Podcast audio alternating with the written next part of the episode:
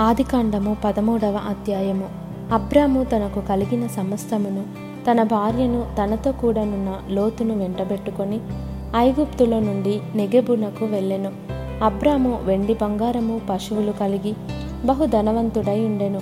అతడు ప్రయాణము చేయుచు దక్షిణము నుండి బేతేలు వరకు అనగా బేతేలుకును హాయికిని మధ్య తన గుడారము మొదట ఉండిన స్థలము వరకు వెళ్ళి తాను మొదట బలిపీఠమును కట్టిన చోట చేరెను. అక్కడ అబ్రాము యహోవ నామమున ప్రార్థన చేసెను.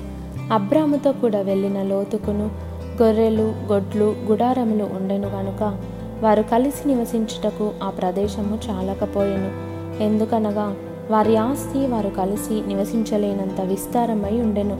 అప్పుడు అబ్రాము పశువుల కాపరులకును లోతు పశువుల కాపరులకును కలహము పుట్టెను. ఆ కాలముందు కనానీయులు పెరిచియులు ఆ దేశంలో కాపురముండిరి. కాబట్టి అబ్రాము మనము బంధువులము గనుక నాకు నీకును నా పశువుల కాపర్లకు నీ పశువుల కాపర్లకును కలహముండకూడదు. ఈ దేశమంతయు నీ ఎదుటనున్నది గదా. దయచేసి నన్ను విడిచి వేరుగా నుండుము. నీవు ఎడమ తట్టునకు వెళ్ళిన ఎడల నేను కుడి తట్టుకును. నీవు కుడి తట్టునకు వెళ్ళిన ఎడల నేను ఎడమ తట్టునకును. వెళ్ళుదునని లోతుతో చెప్పగా లోతు తన కన్నులెత్తి యోర్దాను ప్రాంతమంతటిని చూచెను. ఎహోవా సొదోమ గొమొర్రా అను పట్టణములను నాశనము చేయక మునుపు సోయరుకు వచ్చి వరకు అదంతయు. ఎహోవా తోట వలను ఐగుప్తు దేశము వలెను నీళ్ళుపారు దేశమై ఉండెను. కాబట్టి లోతు తనకు యోర్దాను ప్రాంతమంతటిని ఏర్పరచుకొని తూర్పుగా ప్రయాణము చేసెను. అట్లు వారు ఒకరికొకరు వేరైపోయిరి.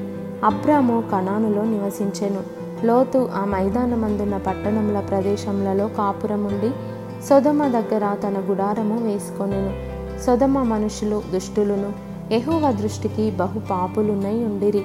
లోతు అబ్రామును విడిచి పోయిన తరువాత ఎహోవా ఇదిగో నీ కన్నులెత్తి నీవు ఉన్న చోట నుండి ఉత్తరపు తట్టు దక్షిణపు తట్టు తూర్పు తట్టు పడమర తట్టును చూడుము.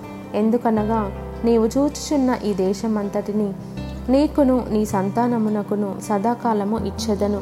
మరియు నీ సంతానమును భూమి మీద నుండు రేణువుల వలె విస్తరింపజేసేదను. ఎట్లనగా ఒకడు భూమి మీద నుండు రేణువులను లెక్కింపగలిగిన ఎడల నీ సంతానమును కూడా లెక్కింపవచ్చును. నీవు లేచి ఈ దేశము యొక్క పొడుగున వెడల్పున దానిలో సంచరించుము.